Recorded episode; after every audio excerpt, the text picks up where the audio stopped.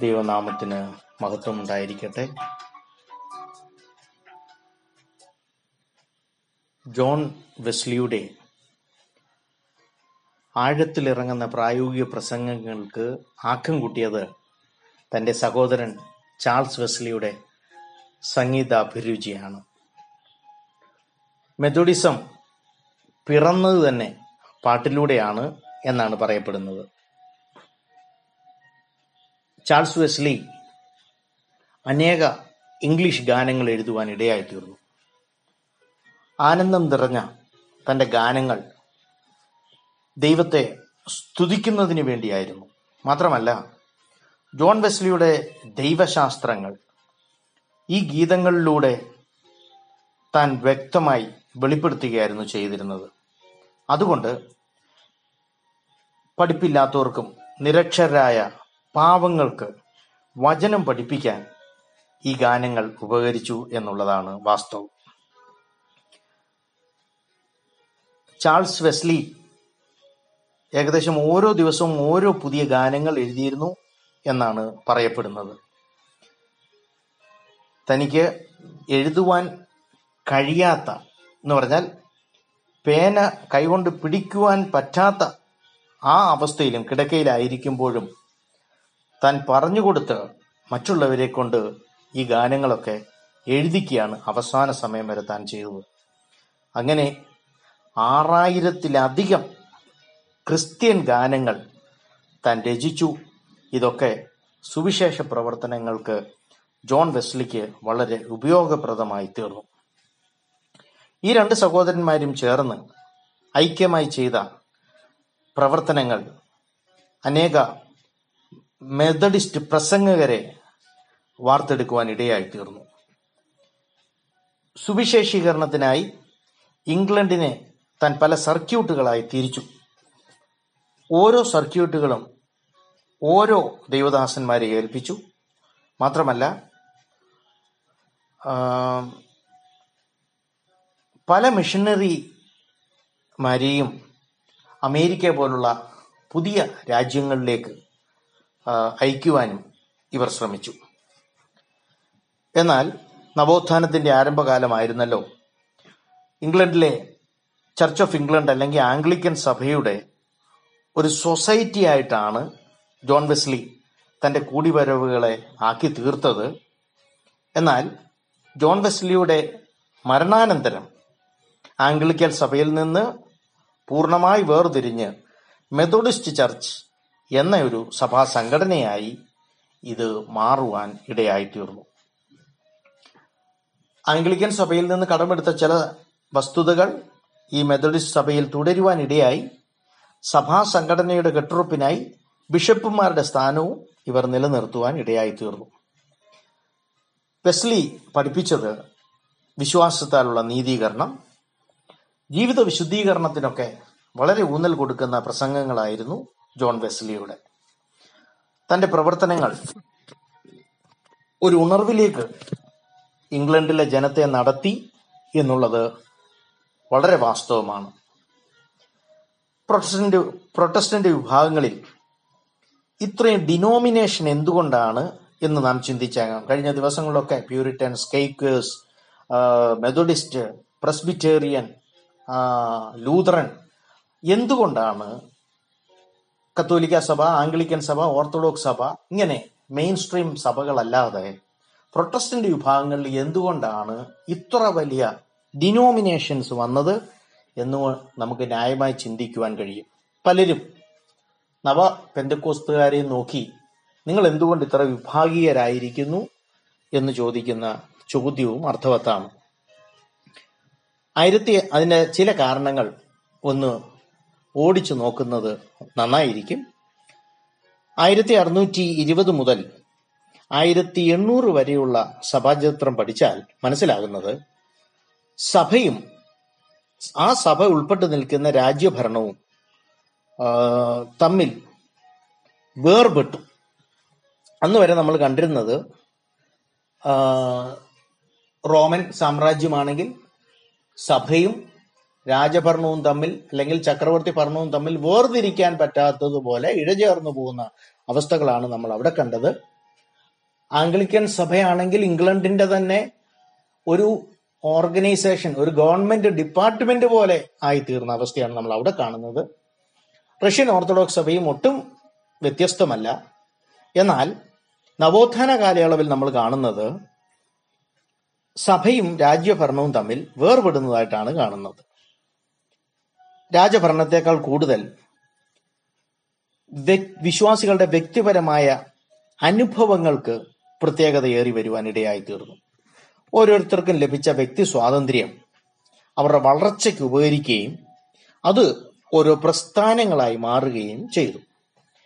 അതുവരെ സഭയെ രാജഭരണങ്ങളെ അതുവരെ സഭ രാജഭരണങ്ങളെയാണ് ആശ്രയിച്ചെങ്കിൽ ഈ നവോത്ഥാന കാലയളവുകളിൽ വ്യക്തിപരമായ ദാനങ്ങൾ കൊണ്ടാണ് ദാനങ്ങളെയാണ് ഈ വേർപെട്ട പ്രസ്ഥാനങ്ങൾ ആശ്രയിച്ചത്. ഓരോ വിശ്വാസികളുടെ കോൺട്രിബ്യൂഷൻ അവരുടെ ദാനധർമ്മങ്ങൾ സഭ രാജ്യത്തിന്റെ അല്ലെങ്കിൽ ആ ഉൾപ്പെട്ട് നിൽക്കുന്ന ദേശത്തിന്റെ ഗവൺമെന്റിന്റെ സപ്പോർട്ടിലല്ല നവോത്ഥാന കാലയളവുകളിൽ അത് വ്യക്തിപരമായ ദാനങ്ങളെ ആശ്രയിച്ചാണ് സഭ മുന്നോട്ട് പോയത്. നോർത്ത് അമേരിക്കയിൽ കുടിയേറിയ പലരും പലർക്കും ക്രിസ്ത്യാനിത്വം അവരുടെ ഒരു പ്രചോദനമായിരുന്നു. അമേരിക്കയുടെ ചരിത്രം പഠിച്ചു കഴിഞ്ഞാൽ ഇനി ഉണ്ടാകുന്ന ഇനി ഉണ്ടാകുന്ന ഇനിയും നമ്മൾ മുമ്പോട്ട് പോകുന്ന കാലഘട്ടത്തിൽ പല ഉണർവുകളും അന്നുണ്ടായിരുന്ന റോം ഇംഗ്ലണ്ട് റഷ്യ എന്നുള്ള ഭാഗങ്ങളെ മാറ്റി പുതുതായി കണ്ടുപിടിച്ച അമേരിക്കയിലേക്കാണ് പല പ്രസ്ഥാനങ്ങളും കുടിയേറുന്നത് പല ജീവിതങ്ങളും അവിടെ പല കാരണങ്ങളാൽ എത്തിച്ചേരുവാൻ ഇടയാകുന്നു അമേരിക്കയിലേക്ക്.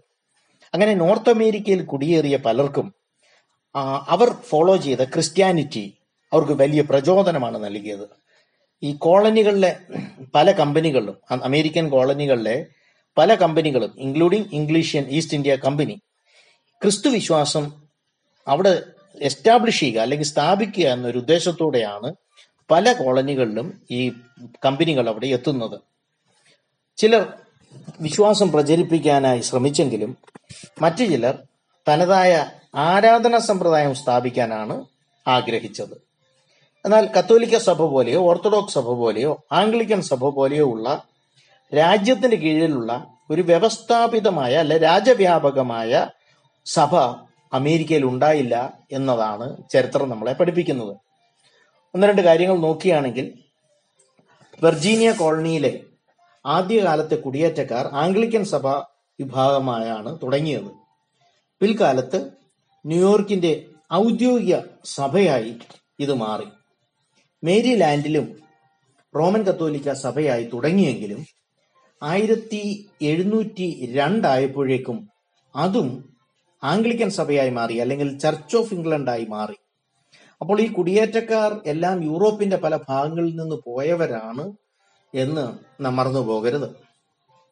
അങ്ങനെ ഓരോ അമേരിക്കൻ കോളനികളും സ്വാതന്ത്ര്യ സമരം വരെ അവിടുത്തെ ഇൻഡിപെൻഡൻസ് വാർ ആ സ്വാതന്ത്ര്യ സമരം വരെ ചർച്ച് ഓഫ് ഇംഗ്ലണ്ടിന്റെ കീഴിലായിരുന്നു. അല്ലെങ്കിൽ ആംഗ്ലിക്കൻ സഭയുടെ കീഴിലായിരുന്നു. ഇതിന് പ്രധാന കാരണം മിക്ക കുടിയേറ്റക്കാരും ഇംഗ്ലണ്ടിൽ നിന്നുള്ളവരായിരുന്നു. ഞാൻ മുന്നേ പറഞ്ഞതുപോലെ. ആംഗ്ലിക്കൻ സഭയ്ക്ക് ആധിപത്യം ഉണ്ടായിരുന്നെങ്കിലും ആത്മീയമായ ജീവനില്ലാത്തൊരവസ്ഥയായിട്ടാണ് അത് പോയത്. അവിടെ ആംഗ്ലിക്കൻ സഭയിൽ നിന്നുള്ളവരാണ് അല്ലെങ്കിൽ ഇംഗ്ലണ്ട് ഇംഗ്ലണ്ടിൽ നിന്ന് പോയി ഈ കോളനികൾ മുഖേനയാണ് ആംഗ്ലിക്കൻ സഭയ്ക്ക് അവിടെ പ്രാതിനിധ്യം ലഭിച്ചത്. എന്നാൽ ആത്മീയമായ ഒരു മുന്നേറ്റമില്ല ആത്മീയമായ ഒരു ജീവനില്ലാത്ത അവസ്ഥയിലാണ് ഈ അമേരിക്കൻ കോളനികളിലെ സഭകൾ ഒക്കെ കാണപ്പെടുന്നത്. അതിന് മറ്റൊരു കാരണം ഇംഗ്ലണ്ടിൽ നിന്ന് സ്ഥായിയായ ഒരു ബിഷപ്പിനെ ഏർപ്പെടുത്താൻ ഇവർക്ക് കഴിഞ്ഞില്ല എന്ന് പറഞ്ഞാൽ യൂറോപ്പിന്റെ പല ഭാഗങ്ങളിൽ നിന്നും അമേരിക്കൻ കോളനികൾ വിശ്വാസികൾ ക്രിസ്ത്യാനികൾ കുടിയേറിയെങ്കിലും അന്നുണ്ടായിരുന്ന വ്യവസ്ഥാപിത സഭയായ ചർച്ച് ഓഫ് ഇംഗ്ലണ്ട് അല്ലെങ്കിൽ ആംഗ്ലിക്കൻ സഭയുടെ കീഴിലാണ് ഈ കോളനികളിലെ ക്രിസ്ത്യാനികളൊക്കെ അല്ലെങ്കിൽ അവിടെയുള്ള കോളനികളിൽ ആംഗ്ലിക്കൻ സഭയ്ക്ക് പ്രാതിനിധ്യം ഉണ്ടായിരുന്നു പക്ഷെ ഇവയെ ഒക്കെ ഏകോപിച്ച് ഭരിക്കത്തക്കോണം അവിടെ താമസിച്ച് സഭാ ഭരണം നടത്തത്തക്കവണ്ണം ഒരു ബിഷപ്പിനെ അവിടെ ആക്കുവാൻ ചർച്ച് ഓഫ് ഇംഗ്ലണ്ട് അല്ലെങ്കിൽ ആംഗ്ലിക്കൻ സഭയ്ക്ക് കഴിഞ്ഞില്ല. അല്ലെങ്കിൽ ആ ഒരു പുതിയ രാജ്യത്തേക്ക് പോകുവാൻ തയ്യാറായില്ല എന്ന് നമുക്ക് കാണുവാൻ കഴിയും. അങ്ങനെ സഭയുടെ പ്രാതിനിധ്യം ഈ അമേരിക്കൻ കോളനികളിൽ കുറയാനിടയായി തീർന്നു. അങ്ങനെ കുടിയേറിയ റെഫ്യൂജീസ് കുടിയേറ്റക്കാർ സ്വാതന്ത്ര്യം ആഗ്രഹിച്ചതുകൊണ്ടും മറ്റനേക വിഭാഗക്കാർ വന്നെത്തിക്കൊണ്ടിരിക്കുന്നതും കൊണ്ട് ആംഗ്ലിക്കൻ സഭയ്ക്ക് ആദ്യമുണ്ടായിരുന്ന സ്വാധീനം കുറയാനിടയായി തീർന്നു.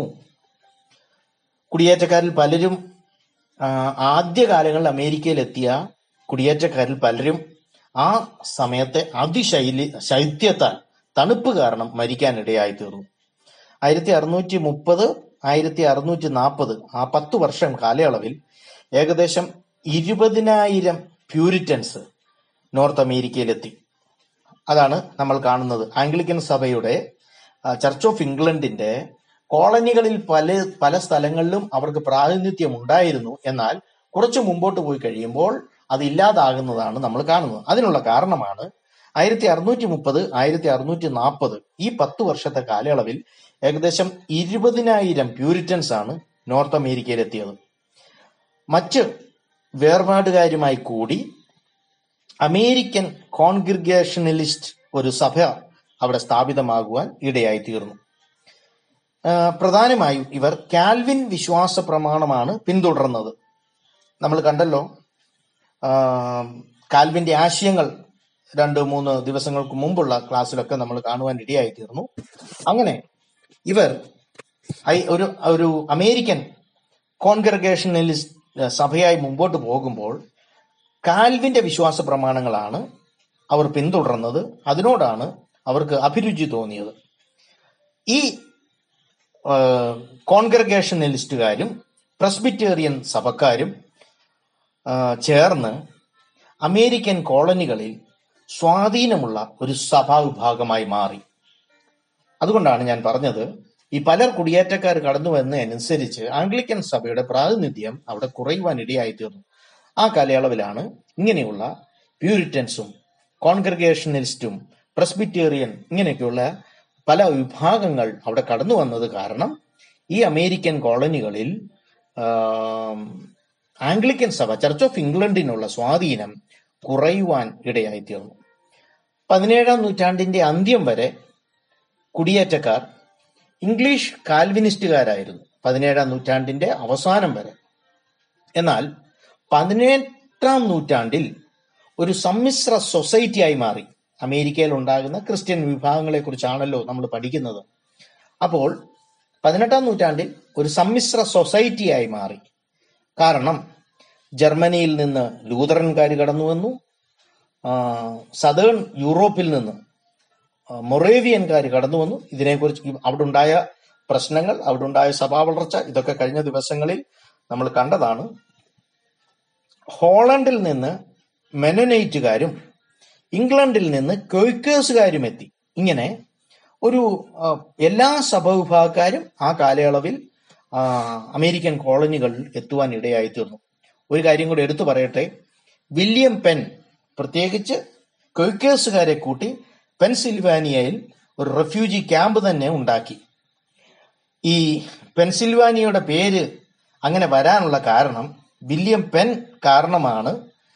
ഇതെന്നെ അറിയിച്ചത് പള്ളിപ്പാട്ട് ഡിവൈൻ പ്രെയർ മിനിസ്ട്രിയുടെ സാമച്ചായനാണ് അറിയിച്ചത്. എനിക്ക് ആ പെൻസിൽവാനിയ എന്നുള്ള പേര് ഞാൻ അത്ര കോറിലേറ്റ് ചെയ്തില്ല. പക്ഷെ വില്യം പെൻ ആ പെന്നിന്റെ പേരിൽ നിന്നാണ് പെൻസിൽവാനിയ എന്ന പേര് വന്നത്. ആ, സാമച്ചായനോടുള്ള സ്നേഹാദരവുകളെ അറിയിക്കുന്നു.